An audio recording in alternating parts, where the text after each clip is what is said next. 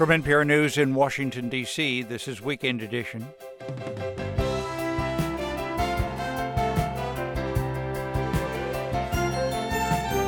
I'm Scott Simon. This hour, we speak with a family member of the U.S. hostages released by Hamas.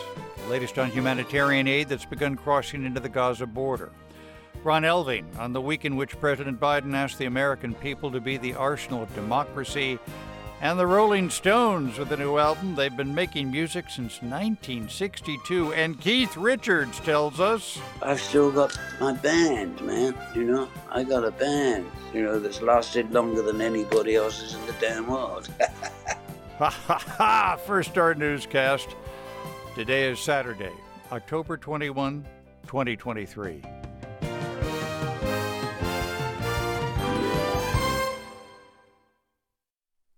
Live from NPR News in Washington, I'm Giles Snyder. Aid trucks have crossed the Egyptian border into Gaza, bringing in needed supplies. But as NPR's Ruth Sherlock reports, the amount of aid being allowed in barely even begins to address the needs of the population there. For days, aid trucks were held at the Egyptian border crossing into Gaza while negotiations took place with Israel and Egypt over what could be allowed in and who could come out of the Gaza Strip. The decision to allow in 20 trucks of aid today is seen as a major diplomatic breakthrough, but it barely begins to address the needs of the humanitarian crisis in the midst of heavy Israeli bombardment. The trucks brought in some medicine, medical equipment, and foods, including baby formula but not fuel or water, which is desperately needed. Meanwhile, hundreds of American and other foreign citizens are gathered at the border crossing trying to get out. Ruth Sherlock, NPR News, Tel Aviv. Egypt is holding an international conference today to discuss the war between Israel and Hamas in Gaza. Leaders from Arab and European countries are meeting at the Cairo Peace Summit, but the U.S., Israel, and Iran not expected to attend. The Biden administration praising the release of two Americans who were among some 200 people taken hostage by Hamas nearly two weeks ago. The mother and daughter now now back in the care of Israeli officials. And NPR's Anna, uh, Anna Isaacs reports that their community outside Chicago is awaiting their return. Judith and Natalie Ra'anan were visiting family at a kibbutz near Israel's border with Gaza when they were kidnapped. Rabbi Dov Hillel Klein, executive director of Chabad of Evanston, said the past couple of weeks have been filled with vigils and prayer. We're holding our breaths to know what type of condition they're in. We're holding our breaths until we could see them again here in Evanston and we're just totally ecstatic. Secretary of State Antony Blinken says 10 other Americans remain unaccounted for, and at least some of them are being held hostage by Hamas, along with an estimated 200 others. Israeli leaders have said that until all hostages are released, Israel will not lift a siege that has cut off food, water, electricity, and fuel for more than 2 million Palestinians. Anna Isaacs, NPR News. The U.S. Supreme Court has left in place a lower court order blocking a Missouri law that invalidates federal gun regulations. NPR's Nina Totenberg reports. The Missouri law enacted in 2021 makes federal gun restrictions illegal in the state and bars officials from enforcing any law that would, quote, infringe upon the right to bear arms. It also allows any person to sue state law enforcement agencies if they don't comply with that state law. After two lower courts ruled the law unconstitutional, interfered with federal law enforcement, Missouri asked the Supreme Court to intervene. But today, the High Court refused to do that, leaving the lower court decisions in place. The only noted dissenter was Justice Clarence Thomas. Nina Totenberg, NPR News, Washington. And you're listening to NPR News. This is 90.9 WBUR. I'm Susan Levy in Boston. Massachusetts is again considering legislation that would legalize medical aid in dying. Democratic State Senator Jo Comerford of Northampton presented one of two related bills to a legislative committee yesterday. It would allow terminally ill patients with a life expectancy of six months or less to take medication that would end their lives. While supporters say the bill offers safeguards for patients, Sandra Kucharski, a nurse of more than 45 years, says they aren't always strong enough. In my work with the elderly, I know that relatives can have secondary motives because of what they stand to gain from when the patient dies. Not all caregivers are altruistic and have their loved one's best interests at heart, yet this law presumes as much. If passed, Massachusetts would be the 11th state to legalize medical aid in dying. 19 people incarcerated at a maximum security prison have organized a hunger strike. The Boston Globe reports they submitted letters to Attorney General Andrea Campbell this week announcing the strike and requesting an investigation into one of the prison units. They say correctional officers at the Souza Baranowski Correctional Center in Lancaster repeatedly assault them and use excessive force. A Department of Corrections spokesperson declined comment on the allegations to the Globe, but did say those involved declined medical attention and did not explain the reason for their strike. Two Patriots legends will be inducted into the team's Hall of Fame today. Dante Scarnecchia won five Super Bowls as the Pats' offensive line coach and spent 34 seasons with the organization. He was handpicked by owner Robert Kraft for the honor. Mike Vrabel earned Hall of Fame recognition by winning a fan vote earlier this year. He appeared in 142 regular season and playoff games over eight years with the team. Bruins are on the road against the Kings tonight. Revolution host Philadelphia tonight. Rain today, low 60s. Rain tonight, low around 50. Partly sunny tomorrow, mid 50s. And for Monday, partly sunny with a high near 60. 58 degrees in Boston. This is WBUR. We're funded by you, our listeners, and by Carnegie Corporation of New York supporting innovations in education, democratic engagement, and the advancement of international peace and security. More information is available online at carnegie.org.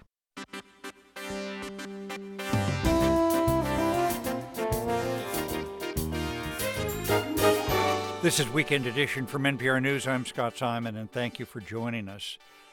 The first trucks carrying humanitarian aid rolled into Gaza from Egypt today. We will have more on that in a moment.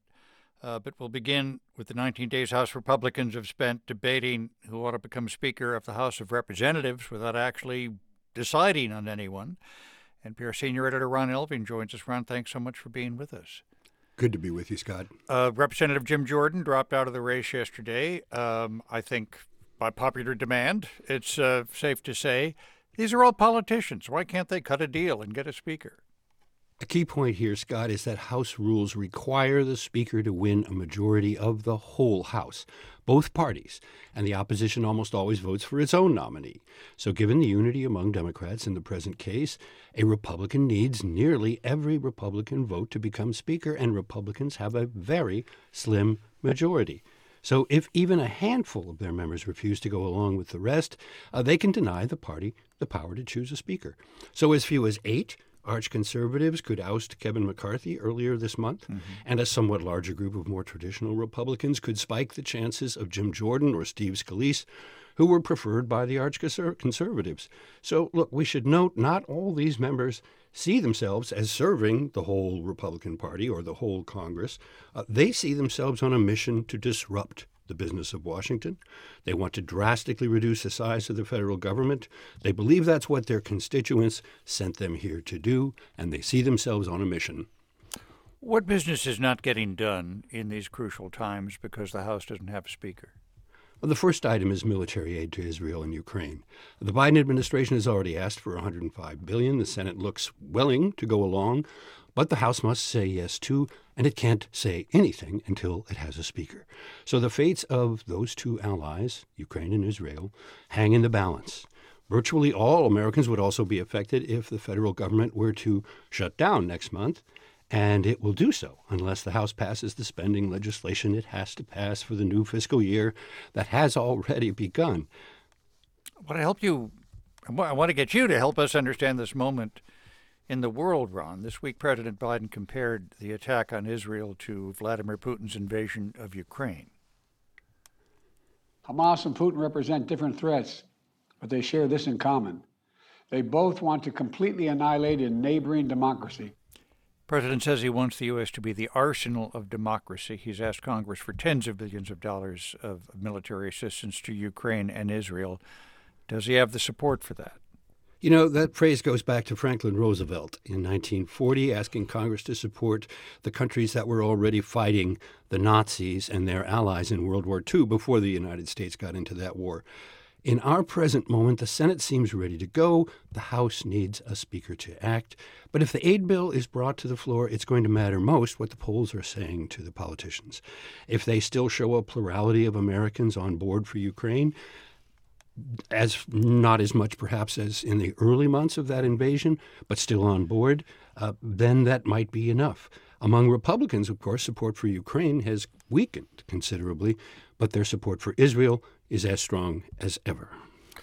How might Russia, how might Russia, China, Iran, and North Korea, for that matter, respond to um, American solidarity? Well, they won't like it, but they can hardly be surprised, especially on Israel. This has been the American pattern to support Israel back through several wars beginning in 1948. All the countries you mentioned have been regularly menacing their neighbors, some of which are allies or potential allies of the United States. So any action against those U.S. aligned countries, be it Taiwan, South Korea, uh, would be seen as a major provocation and a major escalation by the United States. NPR's Ron Elving, thanks so much. Thank you, Scott. And we turn now to events in Gaza. Trucks carrying food and medical supplies from the United Nations began to trickle through the Rafah crossing from Egypt into Gaza today. In the meantime, the situation inside Gaza continues to become more dire. People are running low on food, water, and fuel. We're joined now by Hani Al Uh, he's in the Washington, D.C. area with the U.S. affiliate of the United Nations Relief and Works Agency for Palestine refugees in the Near East. Mr. Almadhoun thanks for being back with us. Thanks for having me. And I must say, last we spoke with you last week, and you told us uh, about your family in Gaza. It's been a bad week, hasn't it, for them, and so for many others. Yeah, unfortunately, we just heard the news three of uh, about three hours ago. Uh, at least ten family members I'm related to through my sister-in-law they've been killed and it's tragedy it's never ending and we have no time to mourn. And i'm here because this is the right thing to do despite all the sadness and the heavy clouds of, of horrors we're seeing over gaza. So i wanted to talk about anything you want to talk about despite the setbacks i know of personally and the heavy toll the civilians in gaza are paying right now.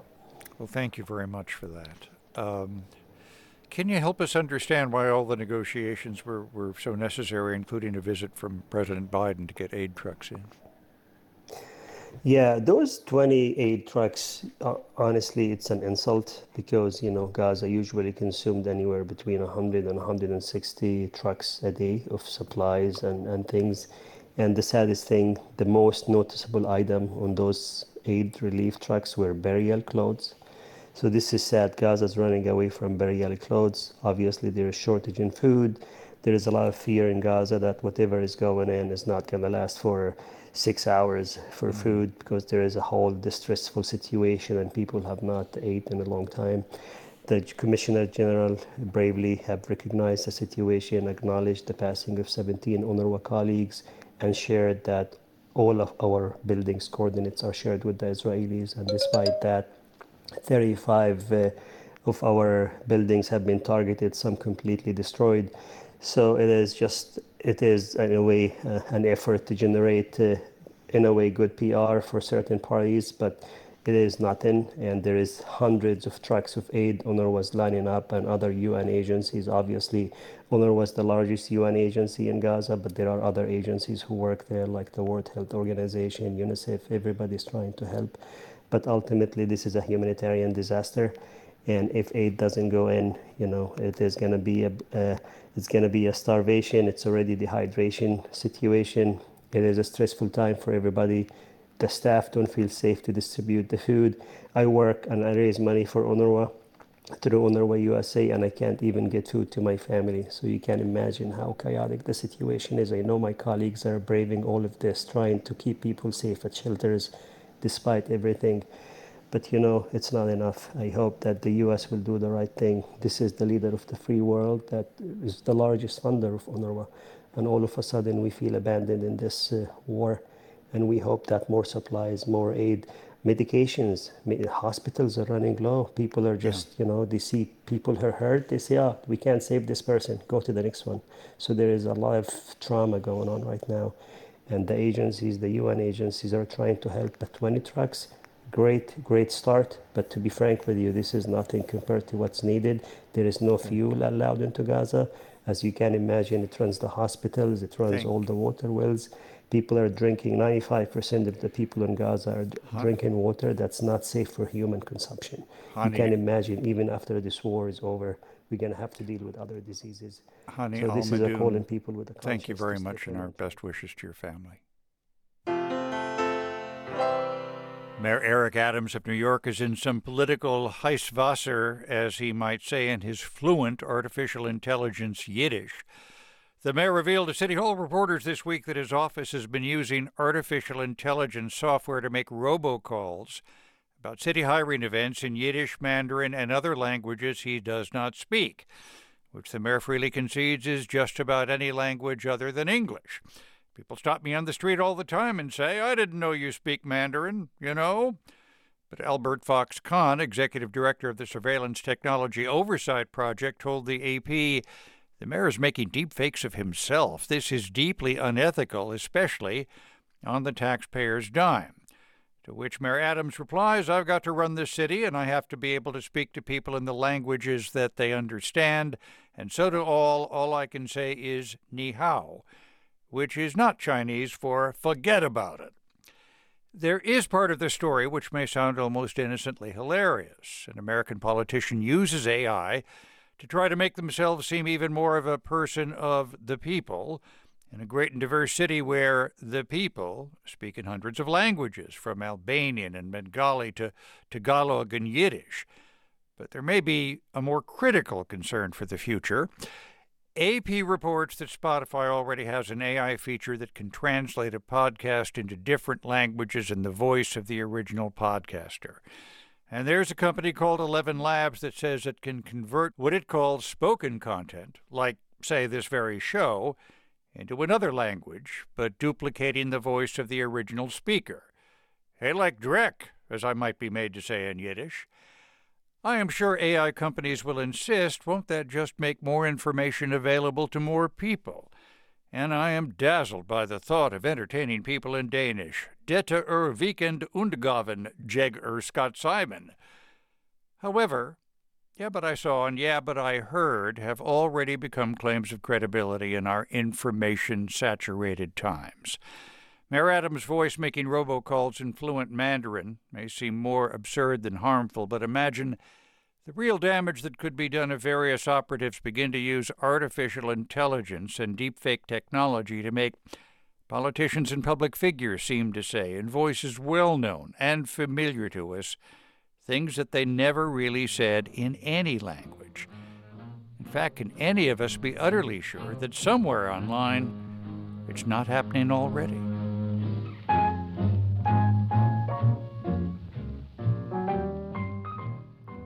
You're listening to NPR News. On 90.9 WBUR, I'm Susan Levy. Ahead at 8:35, members of the Ukrainian national rowing team are competing in this weekend's Head of the Charles. What it's like being cheered on here while loved ones at home are at war.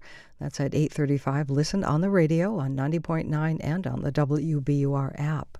WBUR supporters include Blue Cross Blue Shield of Massachusetts, Medicare plans for every lifestyle and budget. Visit bluecrossma.com/go. Brookwood School with Jessica Lahey, author of The Gift of Failure, speaking in the 4 to 14 speaker series on October 24th. Tickets at brookwood.edu and Solar Gardens, offering solar subscriptions that allow households to access the benefits of solar power through offsite solar fields. Learn more at solargardensma.com. 59 degrees at 818, rain today and tonight. I'm Giles Snyder with these headlines. Humanitarian aid deliveries began moving into the Gaza Strip today. 20 trucks were allowed through the Rafah border crossing from Egypt after Hamas released an American woman and her teenage daughter. The two are the first of some 200 captives to be released following the deadly Hamas attack into Israel. The Hollywood actors' strike hit its 100th day today. There had been optimism when writers clinched a deal earlier this month, but the major studios broke off negotiations with the actors contractors more than a week ago. And the National League Series between the Philadelphia Phillies and the Arizona Diamondbacks tied at two games apiece heading into tonight's Game 5. Game 6 of the American League Series between the Houston Astros and the Texas Rangers is tomorrow, with Houston leading three games to two. I'm Giles Snyder, NPR News.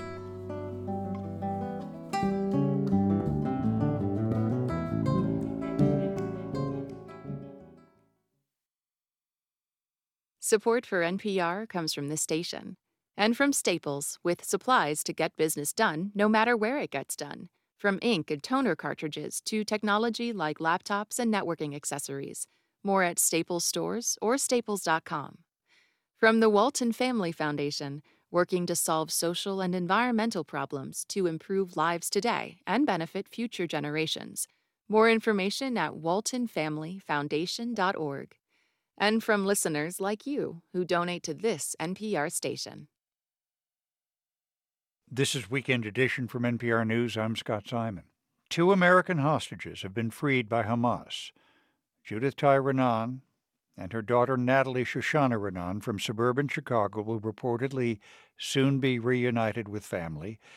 They were abducted by Hamas while they were staying at the kibbutz Nahal Oz. Ben Raanan is Natalie Raanan's older brother. He joins us now from Denver. Mr. Raanan, thank you so much for being with us. Thank you for having me on. What do you know about how they happened to be released? Uh, it's it's an absurd situation. Uh, I first heard from a national news syndicate that texted me and said, "Hey, do you have any comment?" That's how quickly it moved. Uh, we were anticipating today to be another day of very sad interviews, exhausting interviews, trying to get Natalie and Judith back home. But uh, we, when this news hit, it was like all the emotions that we had been holding while we were fighting for them just erupted. I gather they were in Israel for um, your grandmother's birthday. Do you know what happened? So when they they were in Israel for my grandmother's birthday, as well as to celebrate the high holidays, um, at 7 a.m. my American time, my father received a text about 13 days ago saying, "Hey, I'm in the house. Uh, just so you know, there's gunshots and explosions outside. I'm locking the door and I'm going to stay as quiet as possible." When the city was liberated, about four or five hours later, they searched the house, which was empty, and they found glass on the inside of the house, meaning someone had broken in. Mm-hmm. A couple days later, we had information from a neighbor that he had watched them be uh, escorted out of the house at gunpoint by Hamas. What have these days uh, been like for you? Have you been able to talk to them? I have not been able to speak with them since uh, my father briefly was on the phone with Natalie when she was released, uh, and apparently her spirits are high, uh, which is wonderful. Um, you know, she seemed very composed, uh, but these days have just been a nightmare. You know, it's 13 days, but it feels like 13 years trying to keep mm. composure because you know that getting emotional isn't going to solve anything. And it seems surreal that suddenly, I won't even say it's over. We're we're yeah. on to the next journey of what this is, which is the their recovery. May I ask, were you were you calling congressional offices, the White House, the UN?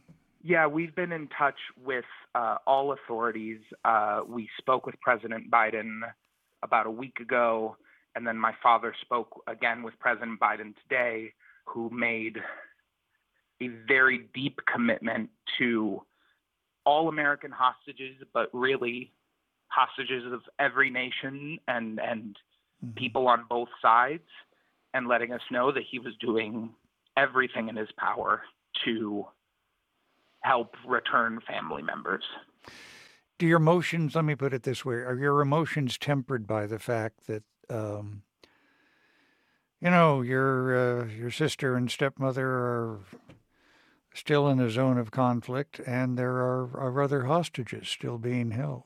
I mean, we we're a very peaceful family, and that's what has made this whole situation so absurd. That Natalie and Judith aren't politicians, they aren't soldiers, they're they're people who love people, and so uh, our family is grieving in this moment of elation. We're grieving for all the families that are still being kept hostage. We're grieving for innocent Israelis and Palestinians who are caught in the middle of this this horrid uh, humanitarian crisis. Ben Raanan uh, in Denver, and uh, he is the brother of uh, Natalie Shoshana Raanan, who, along with her mother Judith Tai Raanan, were released from custody by Hamas Friday night. Mr. Raanan, thank you so much for being with us. Thank you for having me.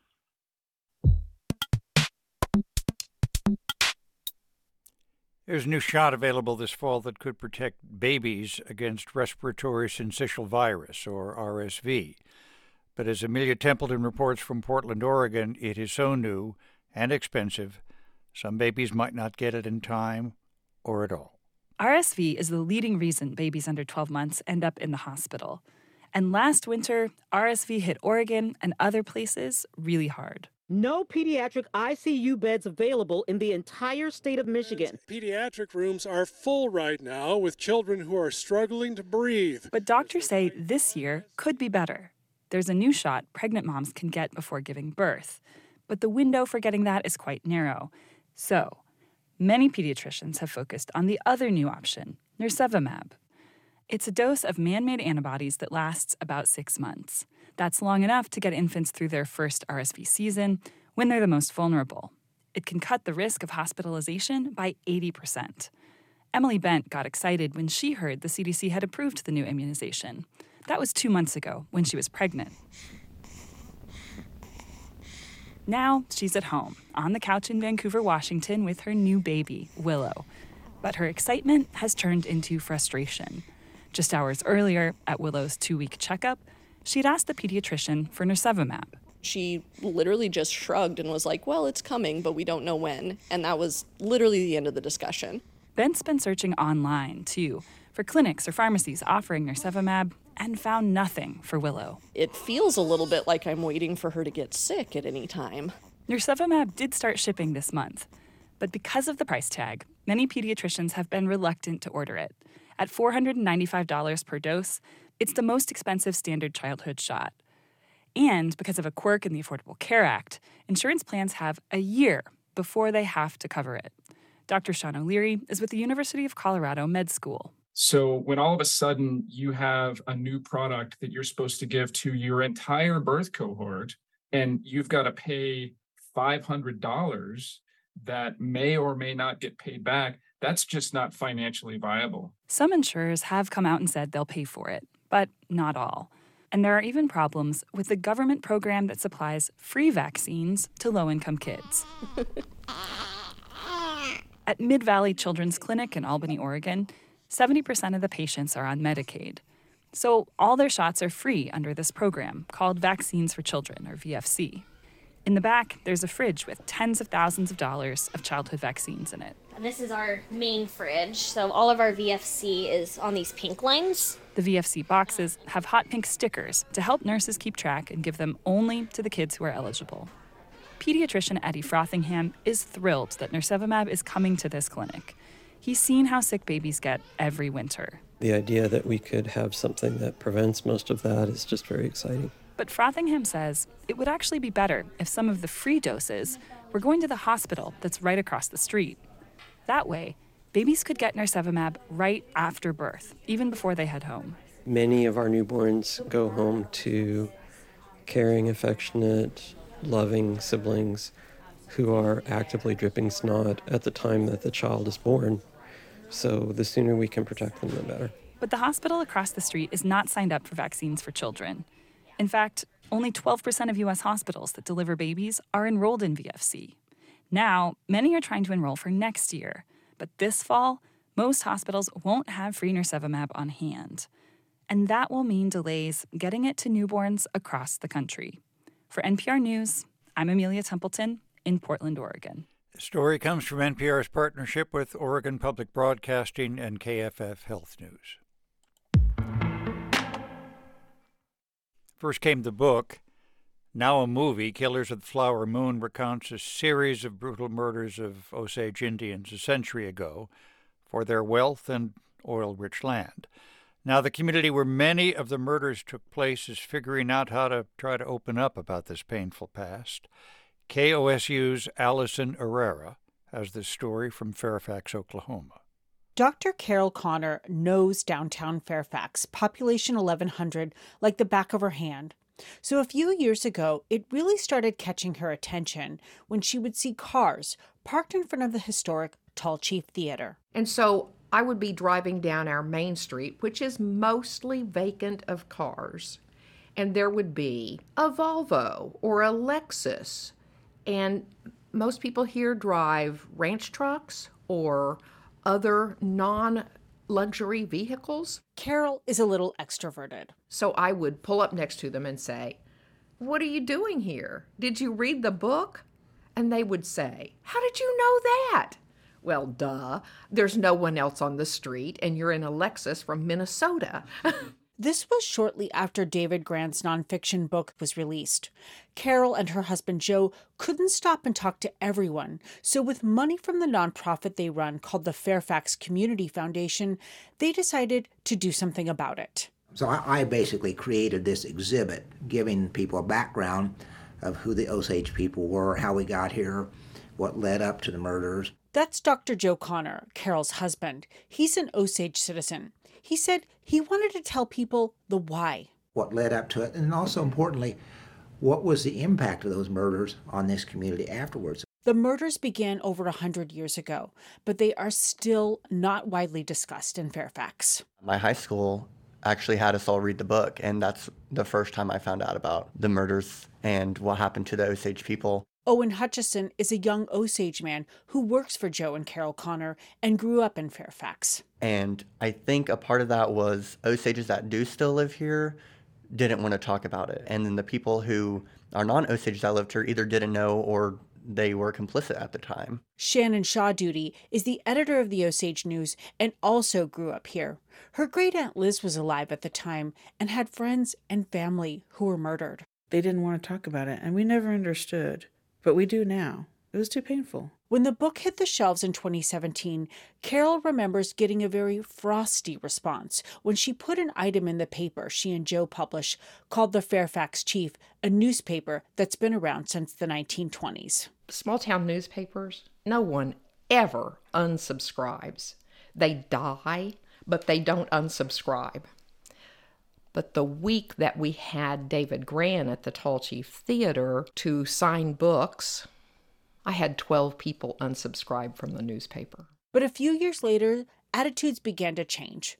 Martin Scorsese signed on to direct the movie. That was exciting. And more importantly, his film crew actually listened to Osages about their concerns for the movie.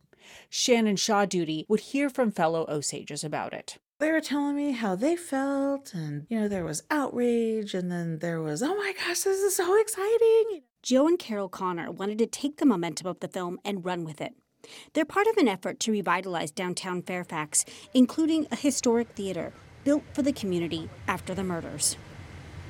Oh we're standing right in front of the uh, tall chief theater built by alex tall chief. Saving it is a passion project for joe connor we see this as an investment in the future of not only just Osages, but also the entire community. Osage citizen Danette Daniels is also trying to uplift the community. She was raised here.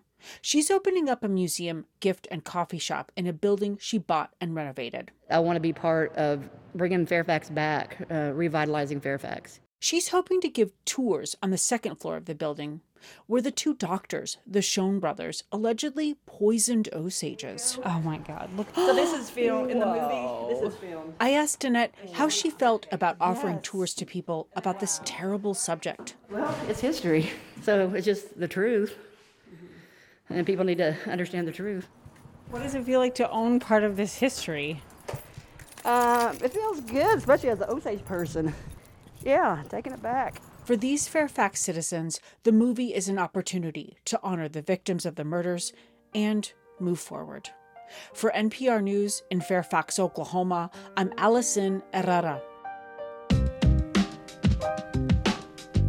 And note to our listeners that since Allison reported this story, Joe Connor passed away. You're listening to Weekend Edition from NPR News. This is 90.9 WBUR's Weekend Edition. I'm Susan Levy.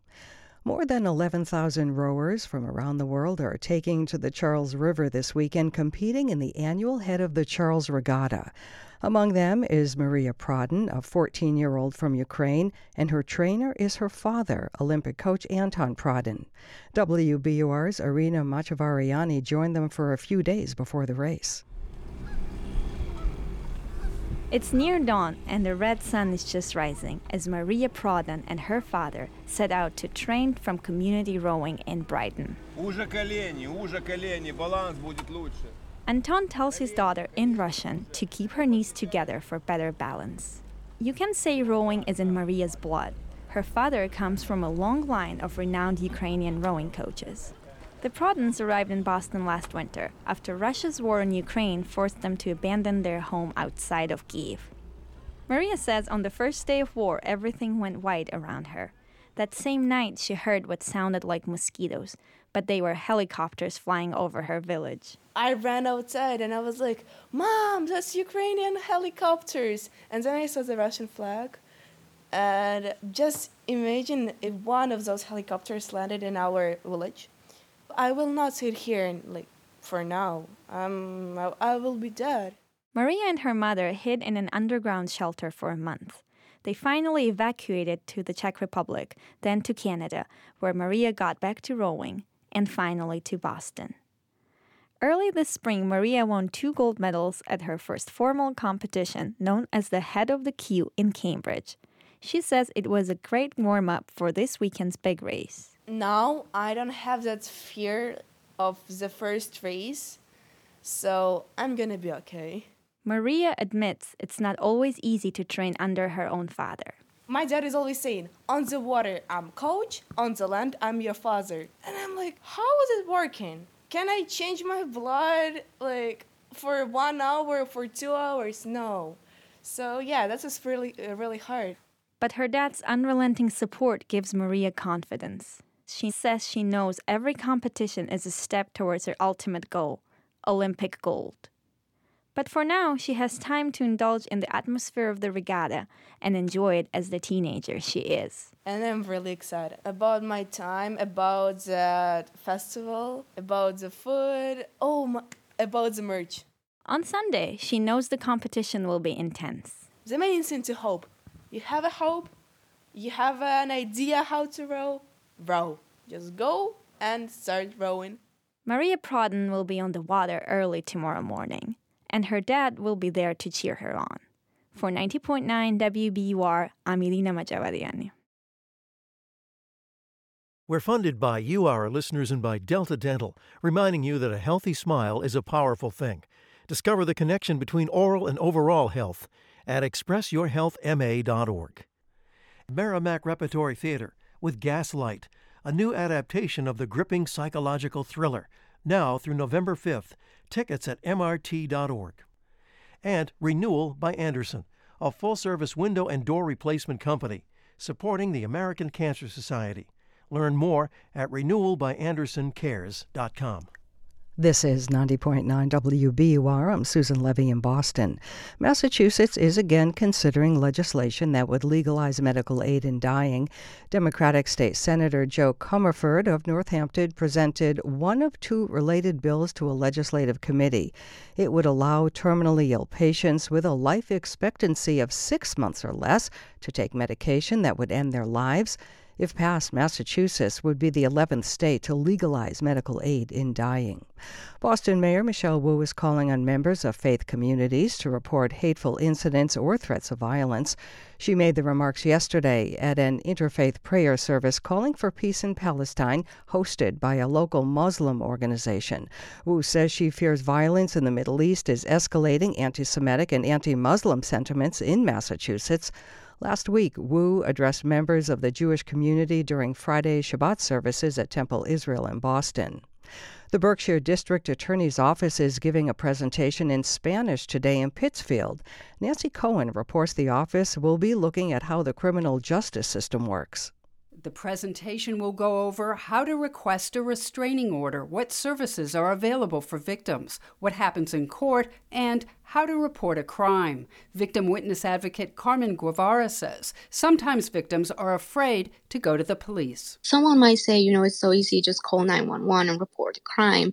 For someone who doesn't know English, it takes a little bit more courage and say, you know, I want to report this, this happened to me. She says sometimes people don't know what could happen to them or their families if they report a crime or whether someone could retaliate. For the New England News Collaborative, I'm Nancy Cohen. It's 59 degrees at 840. Hey, this is Steve Inskeep with the Morning Edition. Mary Louise Kelly from All Things Considered. And I'm Lisa Mullins at WBUR. You know, my favorite car ever was my parents' Chevrolet Impala. My favorite all time car was a Little Red Mini. My parents' red VW Bug, painted white to make it look bigger. I don't know where that car is today, but I do know that an old car can be really valuable. Favorite or not, your current car can be turned into All Things Considered. It can be turned into Morning Edition. Go to WBUR.org. Support for NPR comes from this station and from Seed. Seed's DSO1 Daily Symbiotic is a probiotic and prebiotic formulated with strains to support gut, skin, and heart health at seed.com/public. From Carnegie Corporation of New York, supporting innovations in education, democratic engagement, and the advancement of international peace and security. More information is available online at carnegie.org and from the Doris Duke Foundation. This is Weekend Edition from NPR News. I'm Scott Simon. The war between Israel and Hamas complicates the situation in Ukraine. Ukrainians say they strongly support Israel and claim Russia is supporting the militant group Hamas, but they're also concerned that the conflict in the Middle East might distract their allies and leave Ukraine vulnerable. NPR's Joanna Kakissis reports from Ukraine. Lesia Shalist lives in a village outside Kiev, which was almost reached by Russian invaders in 2022. She says Ukraine's Western allies supported her country's soldiers as they fought back. Now, these allies are focused on another war in Israel and Gaza. Of course, we're afraid, she says, and it's not only me. Everyone is afraid, including another local, Tetiana Kovalchuk who says Ukraine cannot keep defending itself without resources from the West. Those resources aren't limitless, and our own human resources also aren't limitless. Ukrainian President Volodymyr Zelensky insists that support from the U.S. is stronger than ever. In a video posted to social media, Zelensky said that he spoke to President Biden just before Biden asked Congress for more than $100 billion to arm Ukraine and Israel. There is unity in our country and unity with our partners, especially America. Zelensky has strongly backed Israel and compares the militant group Hamas to Russia he says both are terrorists. It's a common opinion in Ukraine. At a cafe near Parliament in Kiev, I meet Lisa Yasko, a lawmaker with Zelensky's Servant of the People Party. She believes Russia is funding Hamas. This is what we are trying to be very loud about that Russia is spending so much resources on armed people around all the world to create uh, dangers inside the societies. But she also acknowledges that many countries, especially in the global south, don't see this. Instead, they see Ukraine's Western allies as the problem for ignoring the plight of Palestinians. Lana Zerkal, a Ukrainian diplomat and former deputy foreign minister, disagrees with this view. A lot of Ukrainians understand that Palestinians they did not start this war, but they're rather victims of this war, the main victims of this war. More than 200 Ukrainian citizens live in Gaza, where near constant bombings in the last couple weeks have killed thousands of Palestinians. But Zerkal says the murders of Israeli families by Hamas militants remind her of the worst Russian atrocities in Ukraine. Because definitely these horrible pictures from Israel, they reminded very much Bucha and Mariupol and other places where Ukrainians suffered. And despite the fact that it happened in Israel, we felt this pain as ours. And the pain of war, the one at home, is still raw here, especially in the northeastern city of Kharkiv. It's near the Russian border and often attacked. School teacher Olena Fedorova is riding a bus with her second graders. They ask me about this new war, she says, and what it means. And like the rest of us, she adds, they wonder what it means for the war at home. Joanna Kakissis, NPR News, reporting from Kiev and Kharkiv.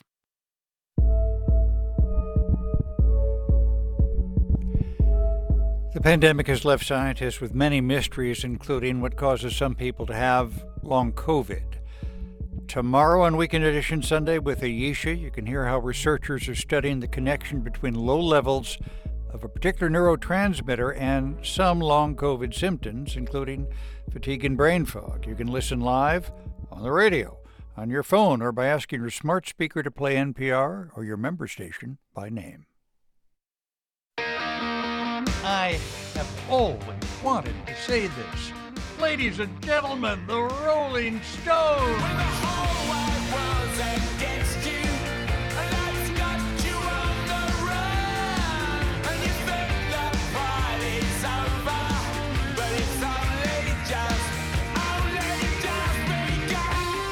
Wow, the consummate and classic rock band Mick Jagger, Keith Richards, Ronnie Wood with Hackney Diamonds.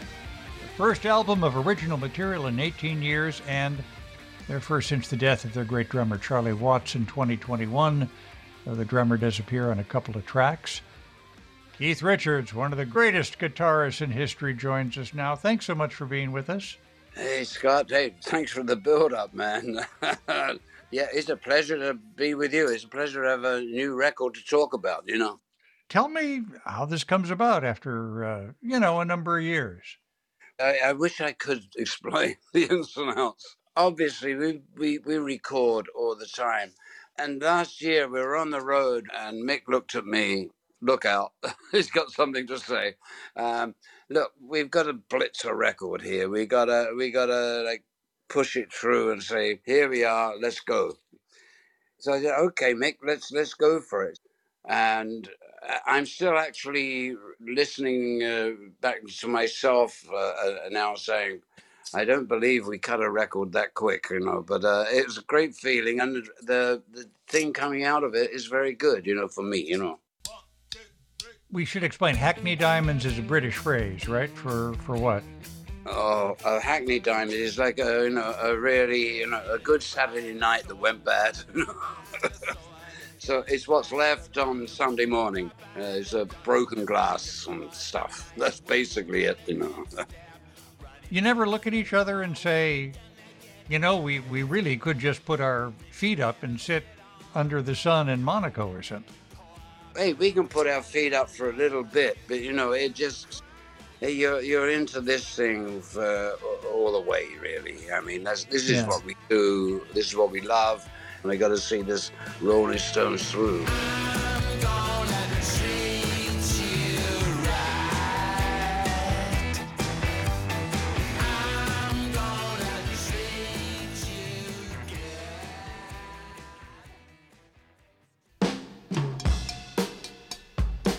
What was it like to, well, to not work with Charlie Watts after all this time? as part of the Stones, it, it was difficult, made much, much easier by Mr. Watts himself, who had uh, always recommended Steve Jordan as a, if there, anything happens and blah, blah, blah, Steve Jordan's the man. That first advice came many years ago to me, and that caused me to work with the X-Pensive Winos with Steve Jordan. So I've been working with Steve Jordan for almost 30, 40 years.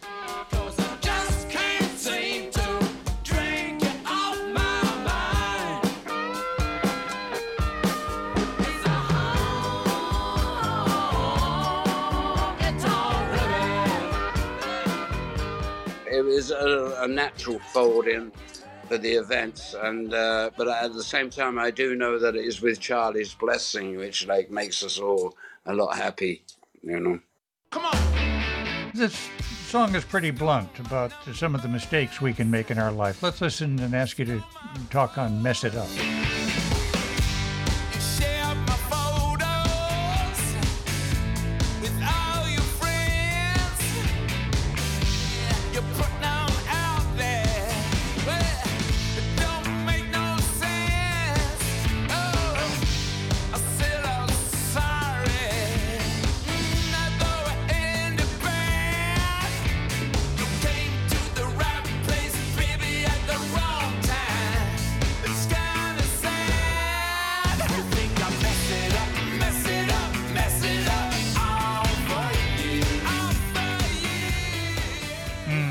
Where's this song come from, Mr. Richards?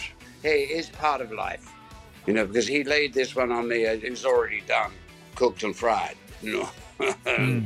so i just i just added my stuff in and put it there but uh, at the same time i understand what you mean and uh, i'm sure that uh, you know if you ask mick you might get a better explanation than from me Well, he's welcome anytime, but you're the guy we have here now. i know Um, I, I've never heard this story from you. You went to grade school with Mick Jagger? Oh yeah, Mick and I were at school together from about the age of five until uh, ten. So we knew each other in that that that kind of period, you know. I'm assuming you didn't play any music together then. Uh, no, not then. No, we, we used to play around together. We knew each other well. I mean, we were like pretty good of uh, friends from that age. Mick was very, very bright, and I was very dumb. Uh, so Mick went into uh, uh, grammar schools, and I went to a technical school. Mm-hmm. I needed to learn a few things, and then we re-met during that period, sort of just after school, and uh, found out that we surprisingly enough, you know, not only knew each other, but that we, we both loved the same music and were like, uh, you know, and both passionate about it, and uh, and that's uh, really how we, you know, we re-met, and that's that's the Stones, baby. That's it. Because what, what I've read and heard over the years is that you met on a train platform and one of you was carrying a Chess Records album. Almost right. It so happened that we used to take the same train. I, I was going to art school, and Mick was going to the London School of Economics. Do you believe this? Yes, of course. You said he was smart. Yeah, you know, but this is the truth. Um, and somehow happened that we suddenly got into the same carriage together.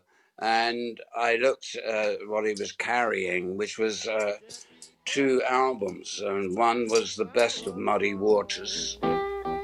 I got a boy child coming, gonna be, he gonna be a rolling stone.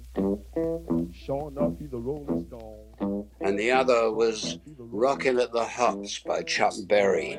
Now, I had never seen anybody possessing such treasures in my life, man, because these were, you know, chess records out of Chicago.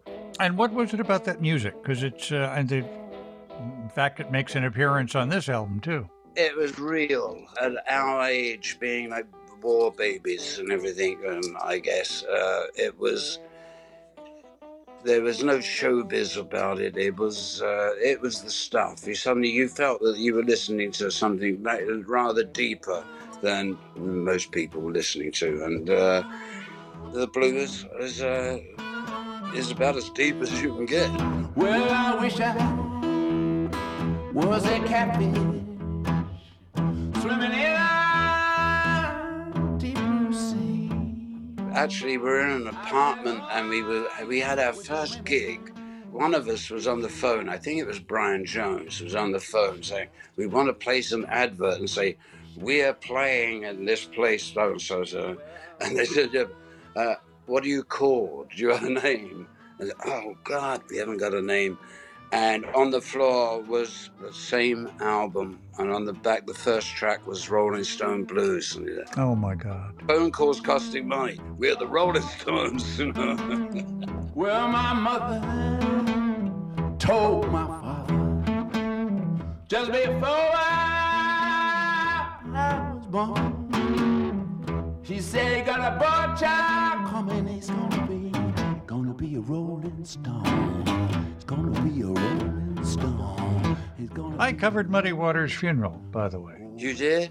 Yeah, he liked he loved you, you know. Oh, I know that. I did. I did once fall asleep at Muddy's house and woke up with Howling Wolves. Don't ask me how. Okay. Do you uh, do you dream music? No, except that I do have to say, with satisfaction, Yeah. I had this got it was a new thing then the cassette player. I put it beside the bed. I did. I mean, I fell asleep as I did occasionally. And when I woke up in the morning, I realized that the tape had run from the beginning to the end. I had obviously I'd woken up in the middle of the night, pushed the, the buttons, and just played that phrase, and uh, I can't get no satisfaction. Da, da, da, da, da. And uh, and then I and the rest of it, the tape is uh, me snoring.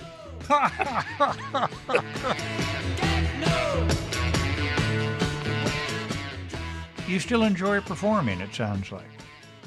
Yeah, man, I love it. That's what I do. It's uh, keeps me on my toes and keeps my fingers moving. And I'm still finding, you know, different ways of playing things and the way, you know, it's uh, it's a learning process. Even though you're getting to be around eighty, you know, believe me, it don't stop. Can those of us on the outside imagine what it's like to be Keith Richards in the Rolling Stones? No, I have got no idea what they could imagine. I, I am who I am, and they got my folks, and uh, I've still got my band, man. You know, I got a band. Yeah. So there's another album in the pipeline? Whoa, you're really pushing. There's plenty more stuff uh, left over from Hackney Diamonds to work on. There'll always be another one until we drop.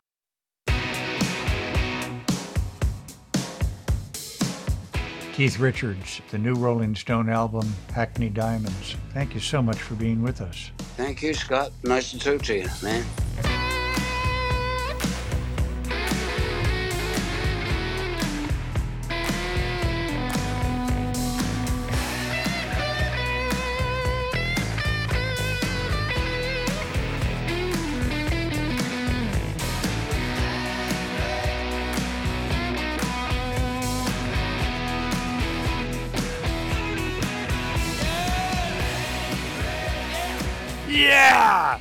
Oh, sorry, this is Weekend Edition from NPR News. I'm Scott Simon.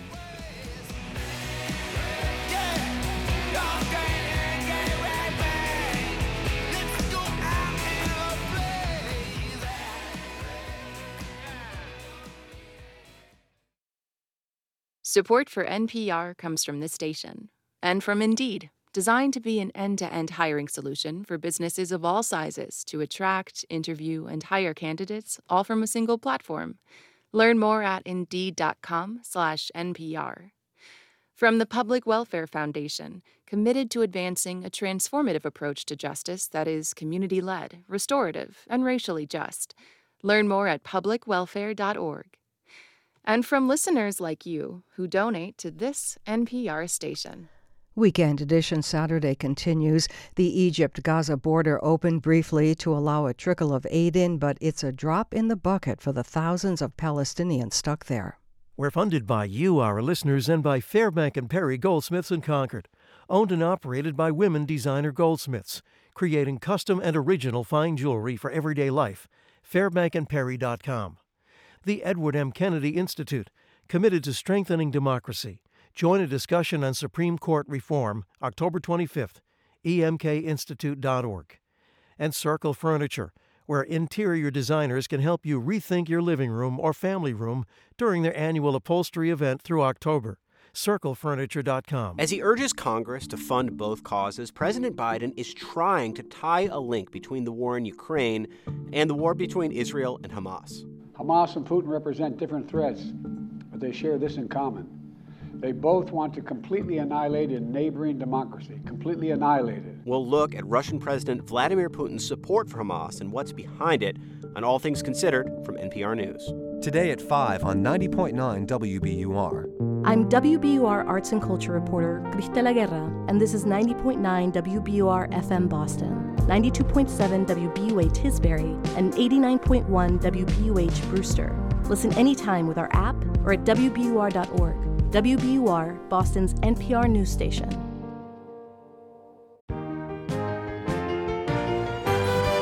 From NPR News in Washington, D.C., this is Weekend Edition.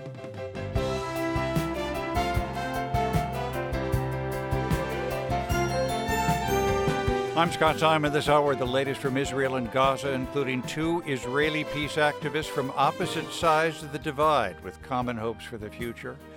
Also, the effect interest rates can have on housing prices, the prospects for a new government in Poland, and Sandra Newman reimagines a classic at the invitation of the Orwell Estate, 1984, retold through the eyes of Julia, the main female character who lives in a nightmare society. The telescreens are always on, so you hear Big Brother's voice droning at you as you sleep. But she's so used to that that she can't sleep without it. First, we have our newscast. Today is Saturday, October 21, 2023. Live from NPR News in Washington, I'm Giles Snyder. Leaders and foreign ministers from more than 20 countries, most of them Arab and European, are meeting in Egypt today to discuss the crisis in Gaza.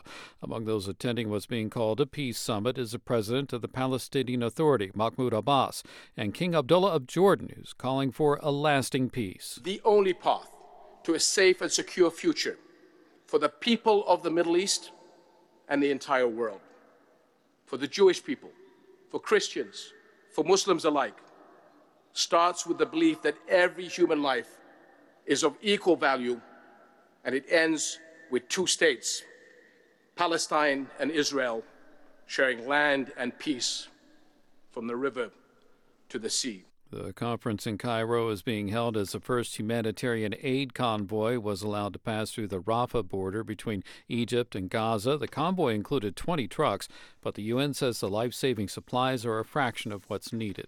Hundreds of foreign passport holders, including many Americans, have been stuck in Gaza amid the blockade. The State Department alerted American citizens of today's potential opening of the Rafah crossing, but it appears no people were allowed to cross. Israel's mental health crisis line has seen a surge in calls since the attacks by Hamas, as NPR's Ritu Chatterjee reports. Nira Kaplansky oversees the helpline run by a nonprofit called Natal. She says callers in more recent days have reported a range of trauma related symptoms like nightmares, intrusive thoughts of the attacks, and wanting to avoid situations that remind them of what they went through. I don't want to be where there is people around me and I don't know who they are. I don't want to be in an enclosed place. I don't want to see the destruction. Kaplansky says while the number of calls have gone down since the first days of the attacks, call volume remains higher than normal and will likely stay that way for a while. Ritu Chatterjee, NPR News. House Republicans back at the drawing board. NPR's Windsor Johnston reports with Congressman Jim Jordan out, lawmakers are scrambling to nominate a new candidate for Speaker. Just hours after Jim Jordan lost his third consecutive bid for the speakership, the GOP conference immediately got to work to find a new nominee. A number of potential candidates have been floated, including Majority Whip Tom Emmer and Oklahoma Republican Kevin Hern, but nothing is set yet. House Republicans are expected to restart the nomination process with a candidate forum on Monday, with the next vote expected on Tuesday. The House has been without a speaker for more than two weeks now, which has put all legislative business on hold. Windsor Johnston, NPR News, Washington. And you're listening to NPR News. This is 90.9 WBUR. I'm Susan Levy in Boston. A Natick man who had five relatives in Israel abducted by Hamas says two of them have died. Jason Greenberg told NBC 10 that 80 year old Carmela Dan and her 12 year old granddaughter Noya Dan were killed. Greenberg says Carmela had a heart condition and Noya was on the autism spectrum. He speculated that the two of them were, quote, slowing down Hamas. About a 100 people were forced to evacuate a Green Line train and walk along the tracks yesterday after a problem with its electrical system. The Boston Globe reports the part of the train that connects to the overhead electrical wires on the new Green Line extension failed. The line was shut down for about four hours until crews repaired part of the train's overhead system. A disease that harms beech trees has been confirmed for the first time in Vermont. It was found in the southeastern town of Vernon. Beech leaf disease is caused by an invasive worm that's native to Japan, and there is no known cure for that tree disease. The disease now has been reported in 14 states, including Massachusetts. The USS Constitution is celebrating its 226th anniversary today. There will be a free birthday party inside the ship's museum featuring themed mini golf games and crafts. There will also be a 21 gun salute at around 9:30 this morning on the pier, followed by tours for the public starting at noon. The Constitution skipper is Commander B.J. Farrell. Constitution was built for freedom of the seas, open shipping lanes, and anti-piracy. All missions the United States Navy still does today. The technology has changed, but the missions haven't. And why we still exist as a commissioned warship is to represent the United States Navy to the public and to share the stories of what we've done around the world. The ship was undefeated in battle and destroyed or captured 33 enemy ships. It is the oldest commissioned warship still afloat in the world. Bruins are on the road against the Kings tonight. Revolution hosts Philadelphia tonight. Rain today, low 60s. Rain tonight with a low around 50. Tomorrow, partly sunny, mid 50s. For Monday, partly sunny near 60. And Tuesday, sunshine, low 60s. 59 degrees in Boston. This is 90.9 WBUR. Stay with us. WBUR supporters include the Doris Duke Foundation, which aims to support the well being of people and the planet for a more creative, equitable, and sustainable future.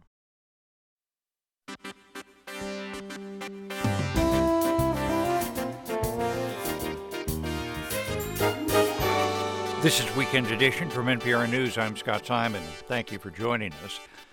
There's actually some good news in Israel as two U.S. hostages, a mother and daughter, were released by Hamas following diplomatic efforts by Qatar and a trickle of desperately needed humanitarian aid is finally being allowed to cross over from Egypt into the Gaza Strip.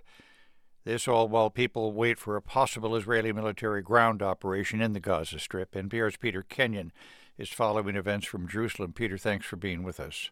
Hi, Scott. Let's begin with uh, the two hostages who were released. What do we know?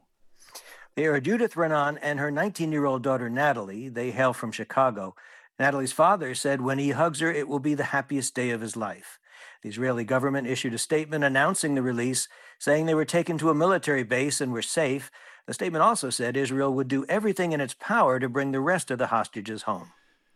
Of course, this is wonderful news for, for that family. What do we know about any other efforts for the release of hostages? Well, uh, this is what has uh, uh, so many other families worried. Uh, the Israeli goal militarily is to destroy Hamas's ability to carry out terror attacks like the one on October 7th.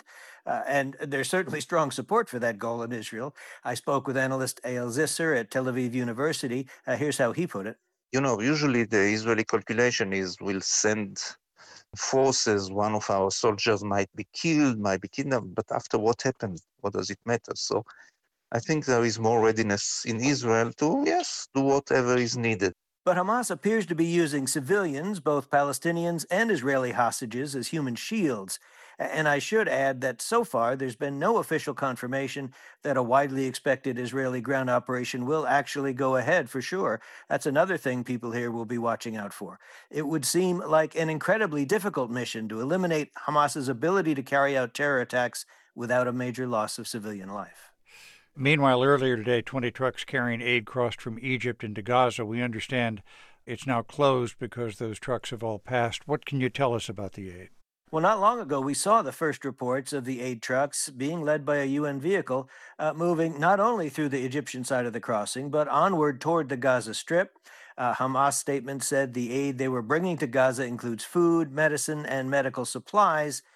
Crucially, no fuel, which Israel had questioned, but which Gaza hospitals need for emergency generators. And they also need it to run the desalination plants Gaza relies on to provide safe drinking water. Uh, a Palestinian Red Crescent worker called the aid uh, very disappointing. Uh, and another point, in addition to what was left out, uh, this just isn't nearly enough aid to care for more than 2 million Gazans. There are some 200 trucks waiting to cross. Uh, Hamas said this won't change the catastrophic medical conditions in Gaza and the lack of fuel is exacerbating that. Uh, there is some hope, maybe the only hope, that they got one delivery across, and maybe that would clear the way for more in the future. And at the same time, violence seems to be escalating beyond Gaza uh, into the West Bank and at the northern border, and, including reports of rockets and fire from Hezbollah in Lebanon. What do we know about that? Israel says an IDF reservist was killed by an anti tank missile near the Israeli Lebanese border yesterday. In Cairo, an international gathering is taking place to discuss ways of de escalating the conflict, but neither Iran nor Israel is attending. I spoke with Israeli analyst and columnist Dahlia Scheindlin, who told me the Hezbollah attacks are very concerning because of the prospect of this widening into a broader regional war. She says at the moment she feels, quote, closer to a regional war than we have ever been in her lifetime. NPR's Peter Kenyon in Jerusalem. Thanks so much. Thanks, Scott. More than a year and a half, the Federal Reserve has been trying to put the brakes on inflation with higher interest rates. But the U.S. economy still chugs along. A GDP report out this coming week is expected to show strong economic growth during July, August, and September. NPR's Scott Horsley joins us. Scott, thanks so much for being with us. Good to be with you higher interest rates are supposed to tamp down spending. Um, that hasn't happened exactly, has it? No, uh, Americans have been spending pretty freely. Retail sales uh, last month were up more than expected and easily outpaced inflation. People are spending a lot of money at restaurants, uh, on live entertainment. Retailers had a good back to school season. Uh, just looking around my neighborhood, it seems like people shelled out a lot for Halloween decorations. Spending around the Christmas holidays is also projected to be up about 5% from a year ago. Uh, Federal Reserve Chairman Jerome Powell told the Economic Club of New York this week the economy has proven to be resilient despite the sharp run up in interest rates. If you think back a year, many forecasts called for the U.S. economy to be in recession this year. Not only has that not happened, growth is now running for this year above its longer run trend. So that's been a surprise, driven largely by uh, consumer spending, driven by a very strong job market. And we've also had inflation coming down. That's all good news. Unemployment's been under 4% for 20 months in a row. Wages are now rising faster than prices, so paychecks are stretching farther. The one potential downside, though, is if the economy stays this strong, inflation, which has come down a lot, might stop coming down and plateau somewhere above the Fed's 2% target. And if that happens, then the central bank might have to push interest rates even higher. But one casualty of rising interest rates is the housing market, isn't it? Yeah, mortgage rates are way up. Uh, housing sales are way down. Freddie Mac says the average rate on a 30 year home loan now tops 7.6%. And those high rates are cutting into both supply and demand for housing. You know, they're hitting supply because most people who already own a home have a mortgage with a much lower interest rate, so they're reluctant to sell. And then higher rates are also pricing a lot of would be buyers out of the market. So you got fewer buyers, fewer sellers. Turnover in the housing market last month was the lowest it's been in more than a dozen years. That said, with so few homes on the market, prices are staying high. Uh, the average home is selling in about three weeks, and more than one out of four sells for more than its asking price. So if you're heading out to an open house this weekend, good luck. Higher interest rates also contribute to a growing federal deficit. What do we know about that? Yeah, the Treasury Department just closed the books on the federal government's fiscal year, and the annual deficit soared to nearly $1.7 trillion. That's 23% more red ink than the year before. The government actually spent 2% less this past year than the year before, but tax collections dropped by 9%. So you had a bigger budget gap, and interest payments on that whopping federal debt jumped to a record $879 billion, more than we spend on defense. Uh, Powell doesn't like to kibitz about tax and spending decisions that Congress makes, but he did say this is not a good look. It's not a secret. We know that we're on an unsustainable path fiscally. It's not that the level of the debt is unsustainable. It's not. It's that where the path we're on is unsustainable, and we'll have to get off that path sooner rather than later. For now, though, we're just running headlong down that path. This week, the White House asked for another $106 billion in spending for Ukraine, Israel, Gaza, and things like border security. Uh, whatever the merits of that spending, it does add to the growing pressure on the debt. NPR Scott Horsley, thanks so much. You're welcome. Opposition parties in Poland won enough votes earlier this week to force out the current right wing government after its two terms in power. But civil rights activists in the country say they do not expect dramatic changes. NPR's Rob Schmitz reports from Warsaw. As results from last weekend's election began pouring in, Hubert Sobecki watched on in disbelief as it started to dawn on him and his country of 40 million that the right wing Law and Justice Party would not be governing Poland much longer. It's like living in a toxic household with a violent partner, and suddenly you're free of them. How can you learn to live again. Sobecki works for Love Does Not Exclude, an association representing Poland's LGBTQ community. For the past eight years, the ruling right wing Law and Justice Party has established what it called LGBTQ free zones across the country. It's called homosexuals animals, emissaries of Satan, and worse. A few years ago, when the retailing giant IKEA fired a Polish employee for making homophobic remarks on the company's internal website, Poland's government sued on behalf of the employee. But now that a more liberal government is on its way in, Sobecki isn't sure how he feels. He says the vast majority of those in the opposition who will likely form the next government are old guard politicians like former Prime Minister Donald Tusk, with whom Sobecki's organization has already tried to negotiate equal rights. He was not a very good partner to hmm. discuss it with. He always treated us like a problem rather than uh, a social group with whom he can meet. He never met with us in person. Never. Tusk's Civic Coalition made a campaign promise to introduce a bill to legalize civil unions, but Sobecki says it's not clear what legal rights that'll give his community, if anything. Sobecki quotes the Dalai Lama Do not confuse happiness with cessation of pain. And this is exactly the kind of situation. Just because we can count on public television no longer calling us pedophiles maybe this is not the highest standards that we should aim for. A few neighborhoods away, Natalia Broniarczyk was unpacking from a trip to Strasbourg, France, where she accepted an EU award for her work on abortion rights when she heard the election news. You can see that I'm quite cheerful, but I'm also realist, so I know that we still have so much work to do. Three years ago, Poland's government banned abortion, even in the case of malformed fetuses that threatened a woman's life we were breaking law many times to save someone's life. We were sending pills to hospitals, which is illegal. We were calling to hospitals and threatening doctors that we will send TV if they will not do a procedure. Last weekend, Broniarczyk says police showed up at her parents' home outside of Warsaw looking for her.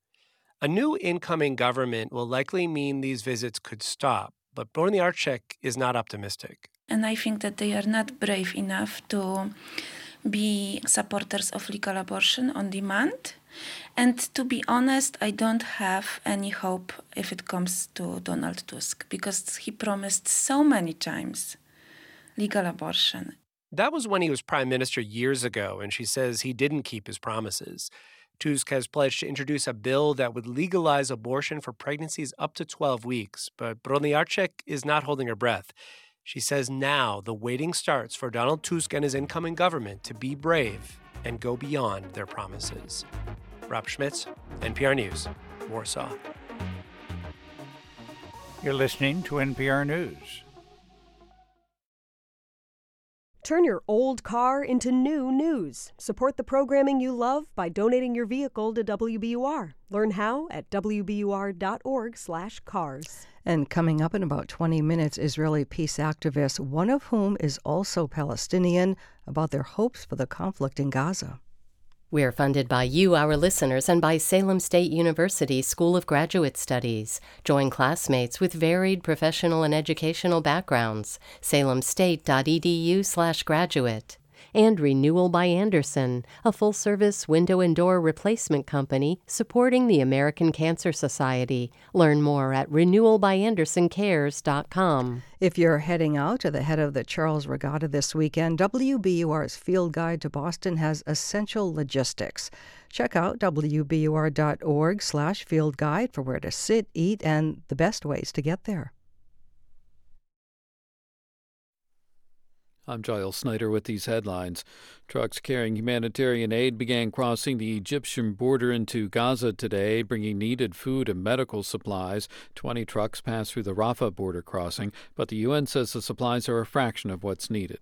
The aid trucks crossed into Gaza hours after an American woman and her teenage daughter were released by Hamas militants. They were the first of some 200 hostages to be released. President Biden has spoken with the two and says the White House is working around the clock to secure the release of other Americans. And the House remains at a standstill after Republicans dropped Jim Jordan as their nominee for Speaker. They are now searching for another nominee.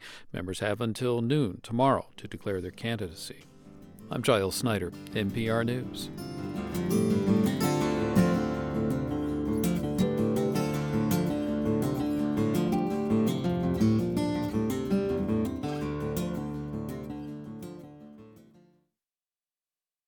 Support for NPR comes from this station and from FJC, a foundation of donor advised funds working to maximize the impact of charitable giving and to create customized philanthropic solutions. Learn more at fjc.org. From the Pew Charitable Trusts, sharing how communities are restoring trust and solving problems on the After the Fact podcast, available at pewtrusts.org/after the fact. And from listeners like you who donate to this NPR station. This is Weekend Edition from NPR News. I'm Scott Simon. The U.S. State Department has warned U.S. citizens to leave Lebanon. It comes amid growing fears of a major escalation between the militant group Hezbollah and Israel. The U.S. sent warships to the region last week, hoping to deter Hezbollah, which is backed by Iran, from launching a full scale attack. Mohanad Haj Ali is a senior fellow at the Carnegie Middle East Center in Beirut, and he joins us now from London. Thanks so much for being with us. Thank you for hosting me. There have already been deadly exchanges between Hezbollah and Israel in recent days. Do you foresee an escalation?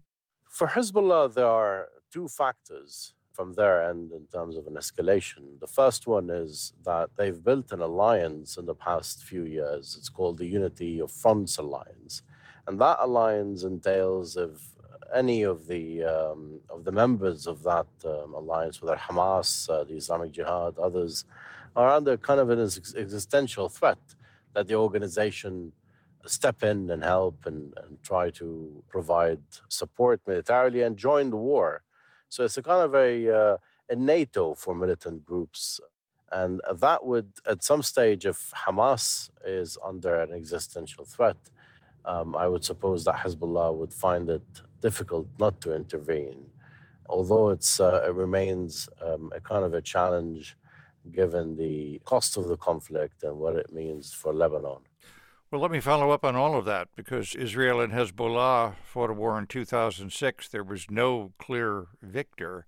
Is Hezbollah's military strength much greater now? Of course, Hezbollah has built um, many layers of deterrence and military power in the past um, 17 years since the end of the 2006 conflict. On one hand, their firepower is at a much higher level.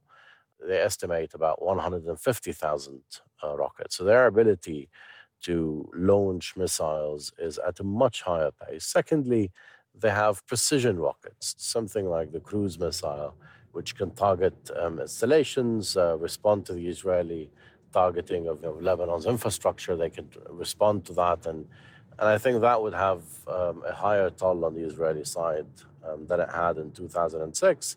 And also, Hezbollah has developed its drone capabilities in the past um, decade. Um, it's put them into use in, in Syria, and we've seen some use of that drone capabilities in southern Lebanon.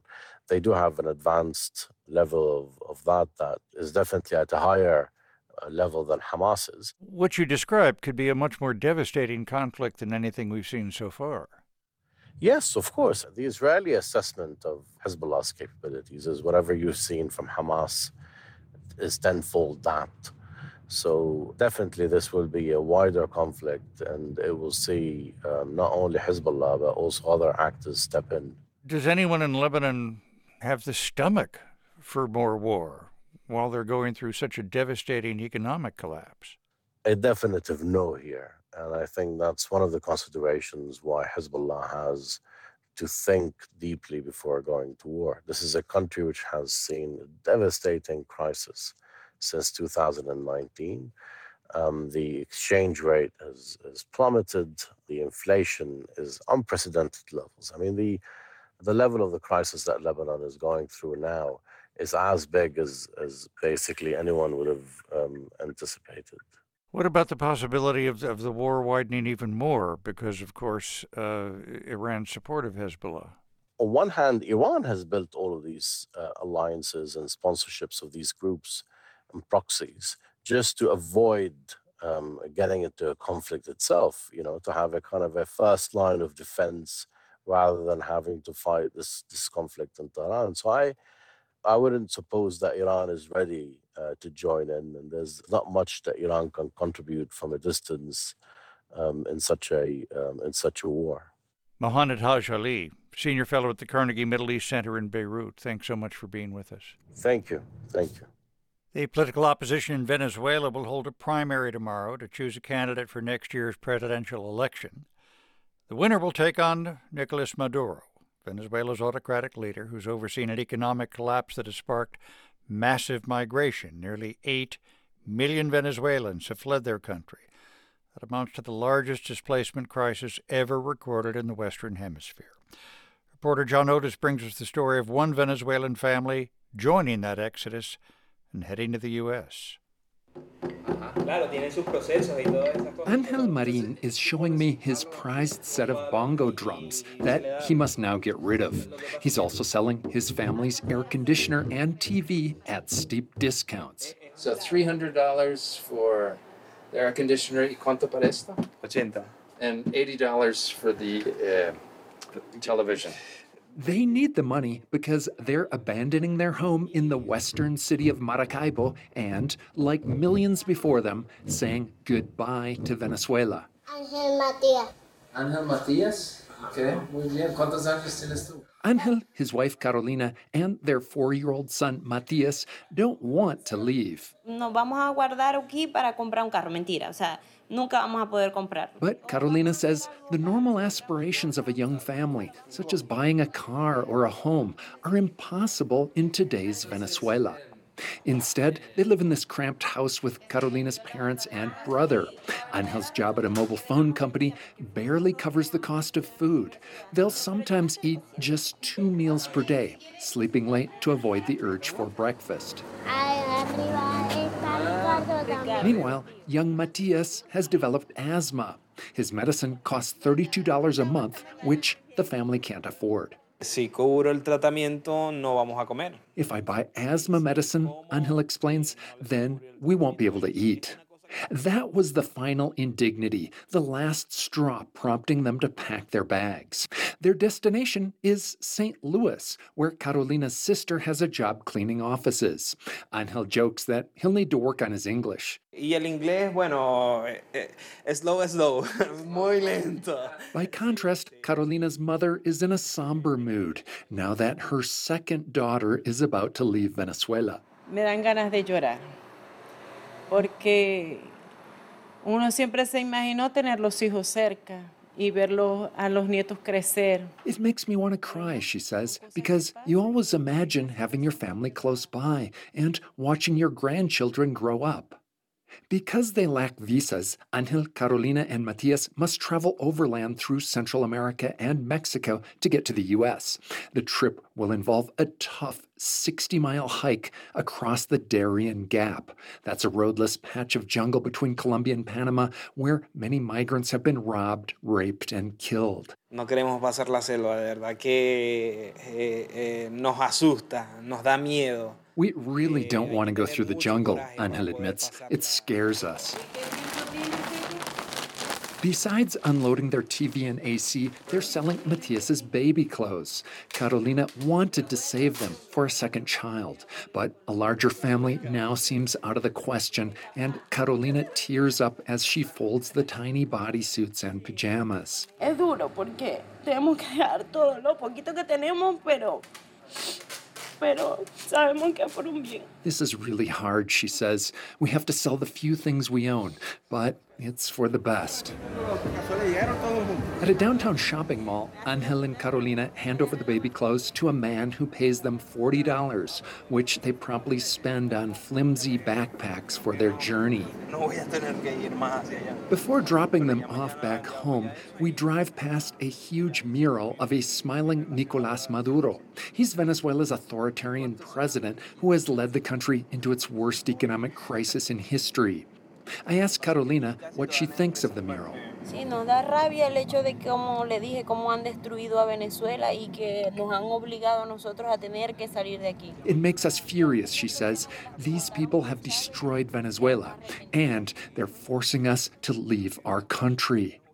For NPR News, I'm John Otis in Maracaibo, Venezuela. And now it's time for sports.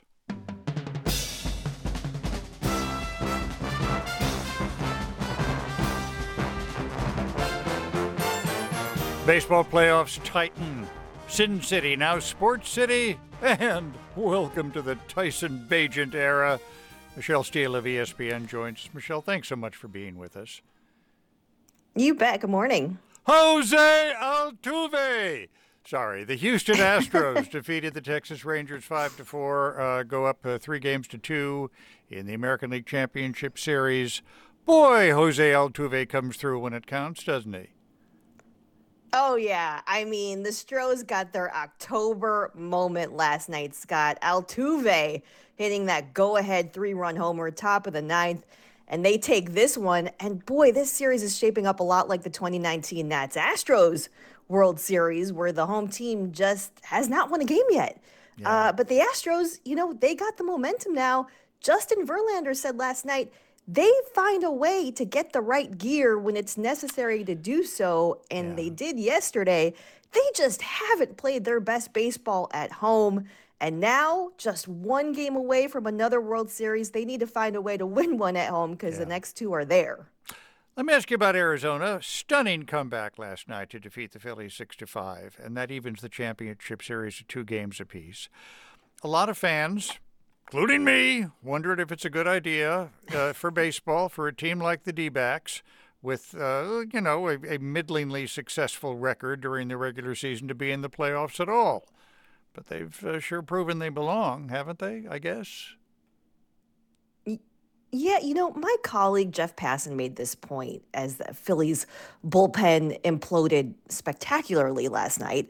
Uh, you're right. Yeah, the Arizona Diamondbacks do not match up to Philadelphia mm. in talent, in pedigree, in experience. And guess what? That doesn't make a darn bit of difference in October, Scott. Yeah. The Diamondbacks are capitalizing here on that bullpen collapsing for Philly, and now we're tied up at two games apiece. Now, unlike the ALCS, the home team has won in each of the first four games. Now, they stay in Arizona for one more, and they head back east. And if past precedent is any indication, that's good news, I guess, for Philadelphia. Las Vegas Aces repeated as WNBA championships uh, champions. Um, you know, pro sports used to shy away from Las Vegas, Sin City, gambling, sports betting. Now they can't get enough of it, can they? No, they can't get enough of it because sports betting is illegal in a lot of states, and that's made Vegas a very attractive destination for leagues looking to expand. And, you know, these Vegas politicians, they're happy to spend public money building these stadiums because they want to give the tourists another thing to do when they're on the strip. Now, to the team's credit, and really to local fans who are supporting these teams, uh, at least the Golden Knights and the Aces are making the most of the opportunity. Yep. They've won three championships in the last two seasons. The Raiders, Scott, it's a little bit of another story. They do have local support, of course, but yeah. Season not going great for them so far. However, however, they can look forward to playing the Bears, which is often all a team needs to have a comeback. But I find myself utterly charmed by the story of the, the quarterback who's going to be in charge of the Bears offense, such as the Bears have an offense this week, Tyson Bagent. You wouldn't you wouldn't guess he'd ever wind up in the NFL, but here he is. No, no, there's a reason uh, we don't know his name. Uh, Chicago starting an unknown at quarterback, uh, Tyson Bagent, just the fourth Division two quarterback to start an NFL game, Scott, in the last 20 years. Now, it could be a storybook tale Sunday if if he can lead the Bears to the win. Now, I watched his press conference. He sounded relaxed. He sounded confident. Yeah. He said the only other person who thought he could make it this far was his dad, good old dad, Travis Bagent. And I'm going to be looking out for him in the stands on Sunday because he's a 17 time arm wrestling champion from West Virginia.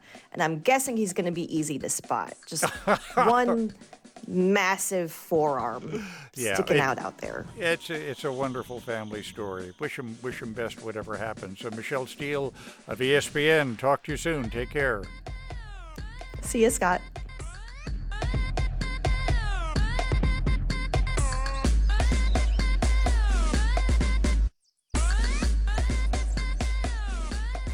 This is NPR News.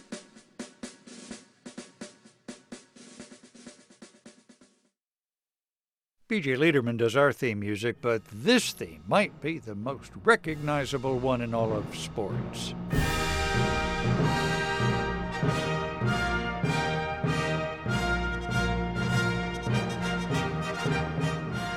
The Olympic fanfare and theme by John Williams. It stirs memories of the otherworldly speed of Usain Bolt, the grace and daring of Simone Biles, and of course the grit of Gronk. Count me in already. Hopefully, there's no tryouts and they just accept me. But um, I'm in. I'm going for that if if there is flag football in the Olympics in 2028. USA going all the way. That's Rob Gronkowski, the former NFL tight end, told TMZ Sports this week he's willing to play for Team USA flag football a sport familiar in gym classes, it will be an Olympic sport at the 2028 Summer Games in Los Angeles. No tackling, no whacking, no smacking into each other. Players just try to pull one of the flags attached to the ball carrier's belt. It's not the kind of sport that can attract a 100,000 fans into the Rose Bowl yet, but Coach Rob Dixon believes it could be. Well, number one, it's exciting, right? It's fast, it's high flying, it's fast paced. It does require an elite level of game knowledge and, and football IQ, but additionally, it requires an extremely high level of athleticism. Rob Dixon is the head coach of the girls' varsity flag football team at Frederick High School in Frederick, Maryland. The cadets are in the first season of a county pilot program funded in part by Under Armour and the NFL's Baltimore Ravens. The NFL's been a huge supporter of flag football, but this week's Olympic announcement stunned even Dixon's players, like junior Lara Adeoye, a middle linebacker. Our coaches were just telling us that they were hoping that in a couple years that it'd be added to the Olympics, and now seeing that it didn't even take that long, it's just like a wow factor. But Coach Dixon has been watching flag football grow. It's at the youth level, it's at the high school level, NFL is sponsoring teams such as the Ravens. Thank you very much. They've done a great job with us. Um, rec leagues, high schools now, um, summer, you know, AAU, USA flag. So it's blowing up and it's worthy of the Olympic stage. Squash will also be an Olympic sport for the first time in the 2028 Games. At least it's not pickleball. Cricket and lacrosse will return after more than a century. Think of the poor players who've been waiting for a hundred years. And sad news for those athletes mastering their head spins and polishing their baby swipes in preparation for the Paris Games next year. Breakdancing did not make the cut for the 2028 Summer Olympics, but hold on to those boom boxes and hope for Brisbane 2032.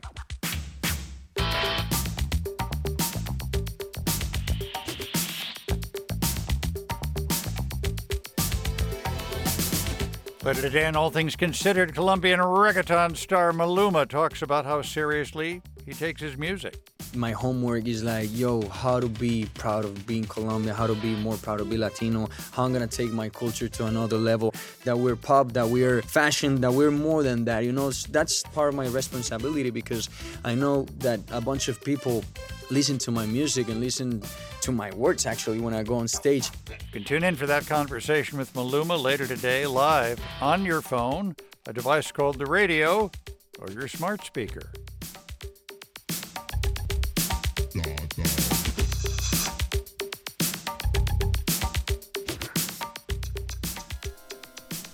This is NPR News. This is 90.9 WBUR. I'm Susan Levy. A Natick man who had five relatives in Israel abducted by Hamas says two of them have died. Jason Greenberg told NBC 10 that 80 year old Carmela Dan and her 12 year old granddaughter Noya Dan were killed. He speculated that the two of them were, quote, slowing down Hamas. 19 people incarcerated at a maximum security prison have organized a hunger strike. The Boston Globe reports they submitted letters to Attorney General Andrea Campbell this week announcing the strike and requesting an investigation into one of the prison units.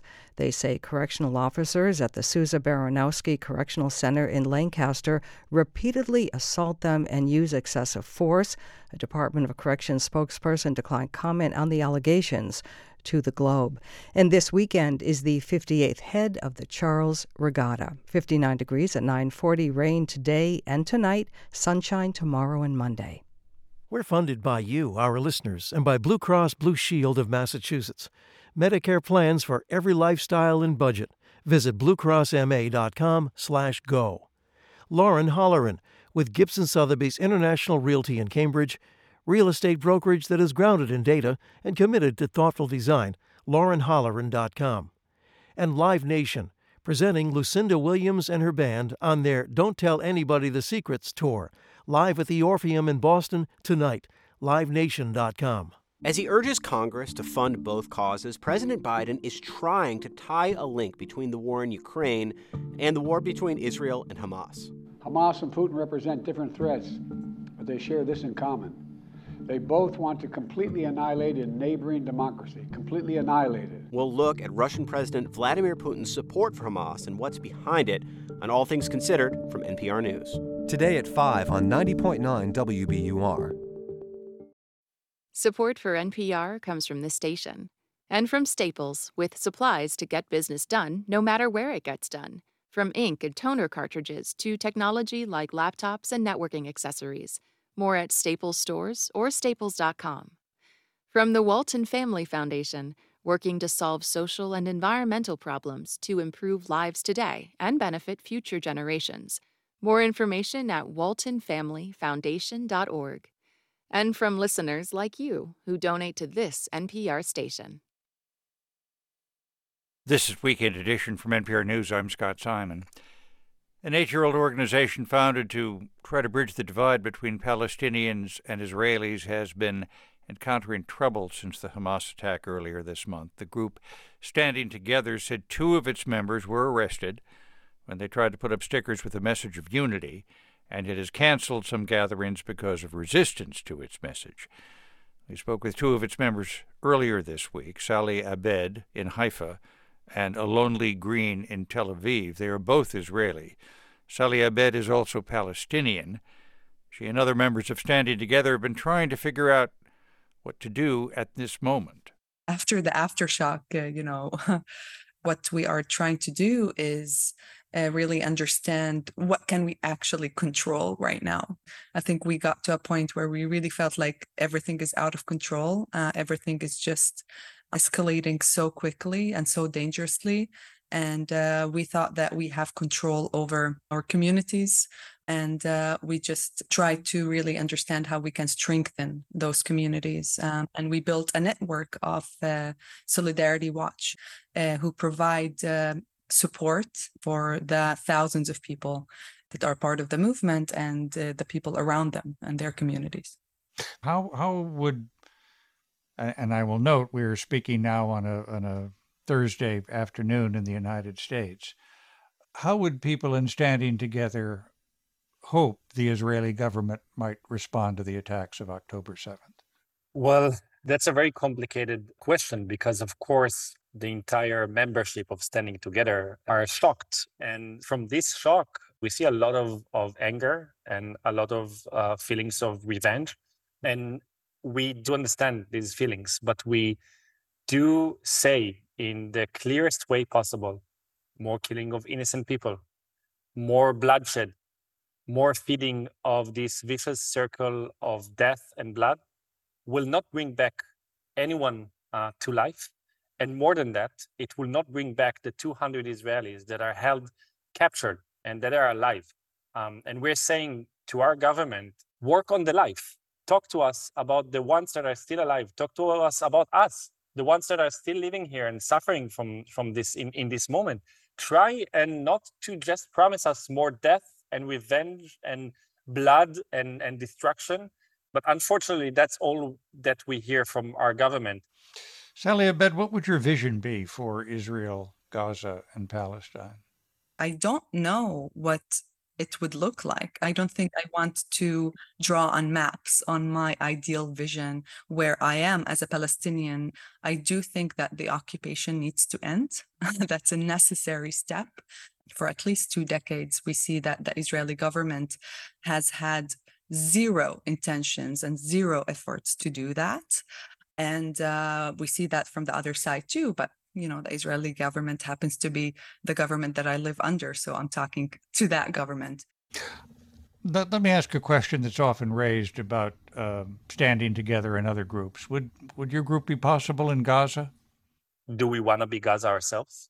Do we want to be under the control of a fascist and racist homophobic organization and, and murderous organization like hamas I do not want to live like this. I live under a government which is bad enough already.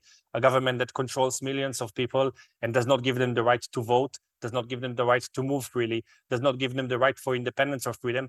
I'm also a gay person in Israel. I cannot marry in my own country. I cannot bring children in my own country. It's worse enough to live under my, my government than to wish that we will live under Hamas. No one wishes to live under Hamas, believe me. I also don't like this kind of comparison and this kind of like justification, like you have it good enough. Like it's almost becoming like it's impossible for us to exist here either. And people don't realize that. Our activists went in Jerusalem, you know, they confiscated our t-shirts because they had Arabic on it. It's a bilingual, you know, and they confiscated our t-shirts. They find us on every single poster that we had that said we will go through this together but because it was bilingual. You know, people are being fired from schools, from universities, from their work, because they empathized with Gazan children. I don't want to be under the rule of Hamas. And let me tell you something most of Gazans don't want to be under the rule of Hamas. I feel blessed to have been in, in Israel and the West Bank 30 years ago on the day that they signed the Oslo Accords. And I remember at that point speaking with both many Israelis and many Palestinians who said, well, there, you know, uh, something imperfect about the agreement, but look, we're just tired of all this fighting. People have suffered enough. We got to stop. And that was 30 years ago. I mean, I left Jerusalem. I was so happy. I thought, well, the world has solved this. What happened? I, was born just a, a day uh, before the first Intifada started. And I had my bar mitzvah just two days after the second Intifada started. And I was already above 18 during all the wars of the 2000s. I think we deserve much better. They have done nothing in the Israeli government, in my leadership, you know, among the people that I expect to lead me towards, you know, a, a safe place. They've done nothing to even talk to the president of the Palestinian people since 2014. So when there's no peace, I guess war comes. I was just today, uh, my parents uh, came here and my mom told me, um, You don't remember, you were three. I was three uh, at Oslo. She told me it was just so different. Everyone was just nicer. People really, really wanted peace. And she was almost like grieving those days. She's like, Look where we are now. I, really don't want to think that we needed to endure such loss, uh, you know, such atrocities here in Israel. But maybe now, uh, I really hope uh, that from this dark corner, uh, we can have like this shift in the paradigm on how we actually look at these wars and, and how actually we look at the Israeli control over Gaza and over the West Bank and really have a different outlook on what our leadership actually should look like. Sally Abed and Alon-Lee Green, part of the group Standing Together. Thank you both very much for speaking with us. Thank you so much. Thank you.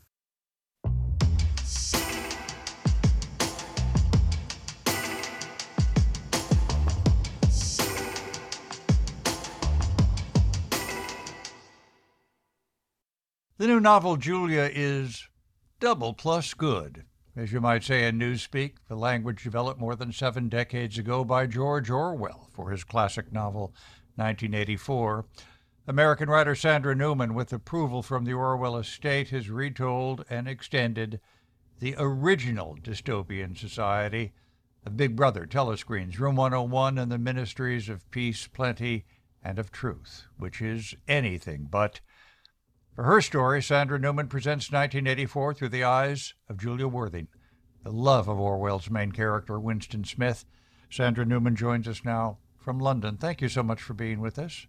Oh, thank you, Scott. I'd like you to uh, read from the book, if we could, and bring us back into that original nightmare society in Oceania. Uh, Airstrip 1 used to be London for a uh, two minute hate break in the workday. In the final seconds, Big Brother's face faded and was replaced by the three core party slogans, written in thick black letters on red War is peace, freedom is slavery, ignorance is strength. Then the telescreen blanked out and left the watchers facing their own dim reflections. They began the chant B, B, B, B, B, B. It started out uncoordinated and messy, but soon settled into a slow, sure beat. Those who were still sitting rose to their feet. Some stamped along or drummed on the backs of chairs. This part of the ritual was always a release. Everyone relaxed and beamed. Another thought had been correctly thought, another feeling rightly felt.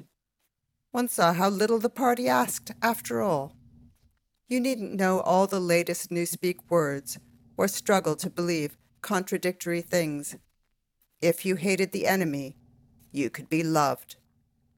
People smiled dopily at each other, and some eyes welled with tears. They had had a good hate. BB, of course, Big Brother. And it's it's hard not to read that section these days and not uh, think of social media platforms today. I wonder if that was on yeah. your mind. It was very much on my mind. Like when I began the book, I was very much addicted to Twitter. It's strange. You're very much affected by it, I think. I think anybody who was addicted to Twitter would say that there was nothing good about the experience by the end. And yet you would keep going back and find it hard to stop. And part of the writing of this book was trying to understand that and investigate it and talking about what actually happens when you become addicted to something which is an experience of group hate. Julia, uh, of course, is uh, at the center of the novel. Uh, she's a mechanic, uh, but her first job at the Ministry of Truth is uh, helping to produce porn. Some striking titles you came up with. There was one review where they gave me credit for coming up with that, but it's actually in the Orwell. He has her working at Pornosec as her first job, but he doesn't say anything about the pornographic novels that she's working on. So the the titles I came up with, the one of them is Spanking Stories, which is Winston's favorite. And the other one, which she likes, is Inner Party Sinners. My telescreen is broken, comrade. So. So that was really fun. Like actually Orwell has so many things that he mentions which feel really fun, but because he's not writing a book that can in any way be fun, he doesn't pursue them. And I gave myself permission to be a little more fun and I did pursue I went down all of those little alleyways and down the rabbit holes. When you uh, when you take on a project like this, what do you what do you appreciate about the original all over again? Oh, so much the his understanding of the psychology of totalitarianism was so astonishing both the psychology of the totalitarians and the psychology of their victims, and the psychology of the people who, the ordinary, like members of the party, who are one day denouncers and the next day the denounced, who are forced to play the game of denouncing in order to put off the day when they will be denounced. The fear of that and the anger that comes from the fear, the feeling of saying things that you don't believe inspired by fear, but having to look anything but frightened in order to not bring down the hammer on yourself. Like everything about it, he he described it so beautifully and so intelligently and with such real passion. It moved me every time. You bring us into Julian's living situation, which sounds uh, sounds pretty grim. Yeah, it's interesting that she lives in a in a women's hostel with 30 other women, and in some ways it is grim, and in some ways it's a community. She finds comfort from being with the other women and talking to them, but it's also inevitably a treacherous situation because any of them could denounce her.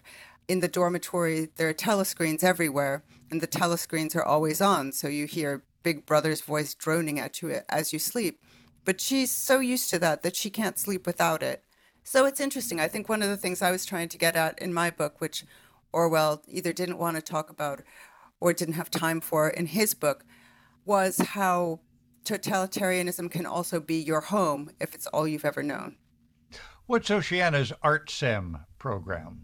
The ArtSem program, which also is something Orwell came up with but then didn't really pursue very far, is artificial insemination. So the party in 1984 is very much against sex and and generally human relationships. Because they uh, they subvert the relationship with the party. Is that the whole idea? Yes. Every ounce of emotion that you have should be devoted to the party to hating the party's enemies to loving big brother and to working for the good of the party so if you love your wife or your husband that interferes with that. They want to stamp that out but they still need new comrades to be born. So the answer is artificial insemination. And this is a way for party women to serve the party fully. It seemed obvious to me that if you were a person like Julia, who in both of the books has a lot of affairs with men, but you don't have any access to birth control, which couldn't really exist in this world, artificial insemination would also be a way to cover up for an unwanted pregnancy. What was it like for you to, to spend all this time in that society? It was not the easiest couple two years of my life. I would be working on this book and immersing myself in the society. And then I would pause and go and look at the news. And there was always a new totalitarian, either taking power or consolidating power or doing something with that power that was terrifying. And um, my husband I would be talking to him and I would see a certain look across his face, and I would realize that yet again I was talking about Stalin or totalitarianism. And I would have to check myself and think, how do I lighten up in this situation? How do I, how do I remember that there is hope? Like a lot of the process of this book for me was trying to find sources of hope. And where are they? Where are those sources of hope? Not a bad question these days. If you ask Orwell or the Orwell of 1984, the key source of hope is in human relationships, that very thing that the party mm. is trying to stamp out. Winston finds hope by loving Julia, by trusting Julia, even if it doesn't make sense to trust her. And even though they betray each other, that's a kind of a triumph. And you, you feel that in 1984, even though it ends in absolute hopelessness for Winston, it doesn't end in absolute hopelessness for the human race. Sandra Newman's new novel, derived from George Orwell's 1984, Julia. Thank you so much for being with us. Thank you, Scott.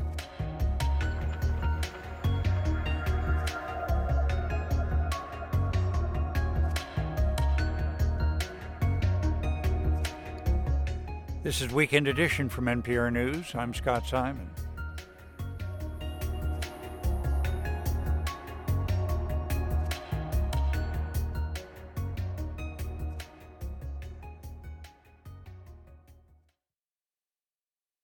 Support for NPR comes from this station and from Jarl and Pamela Mohn, focusing on civil liberties, foster youth, public radio, and the arts.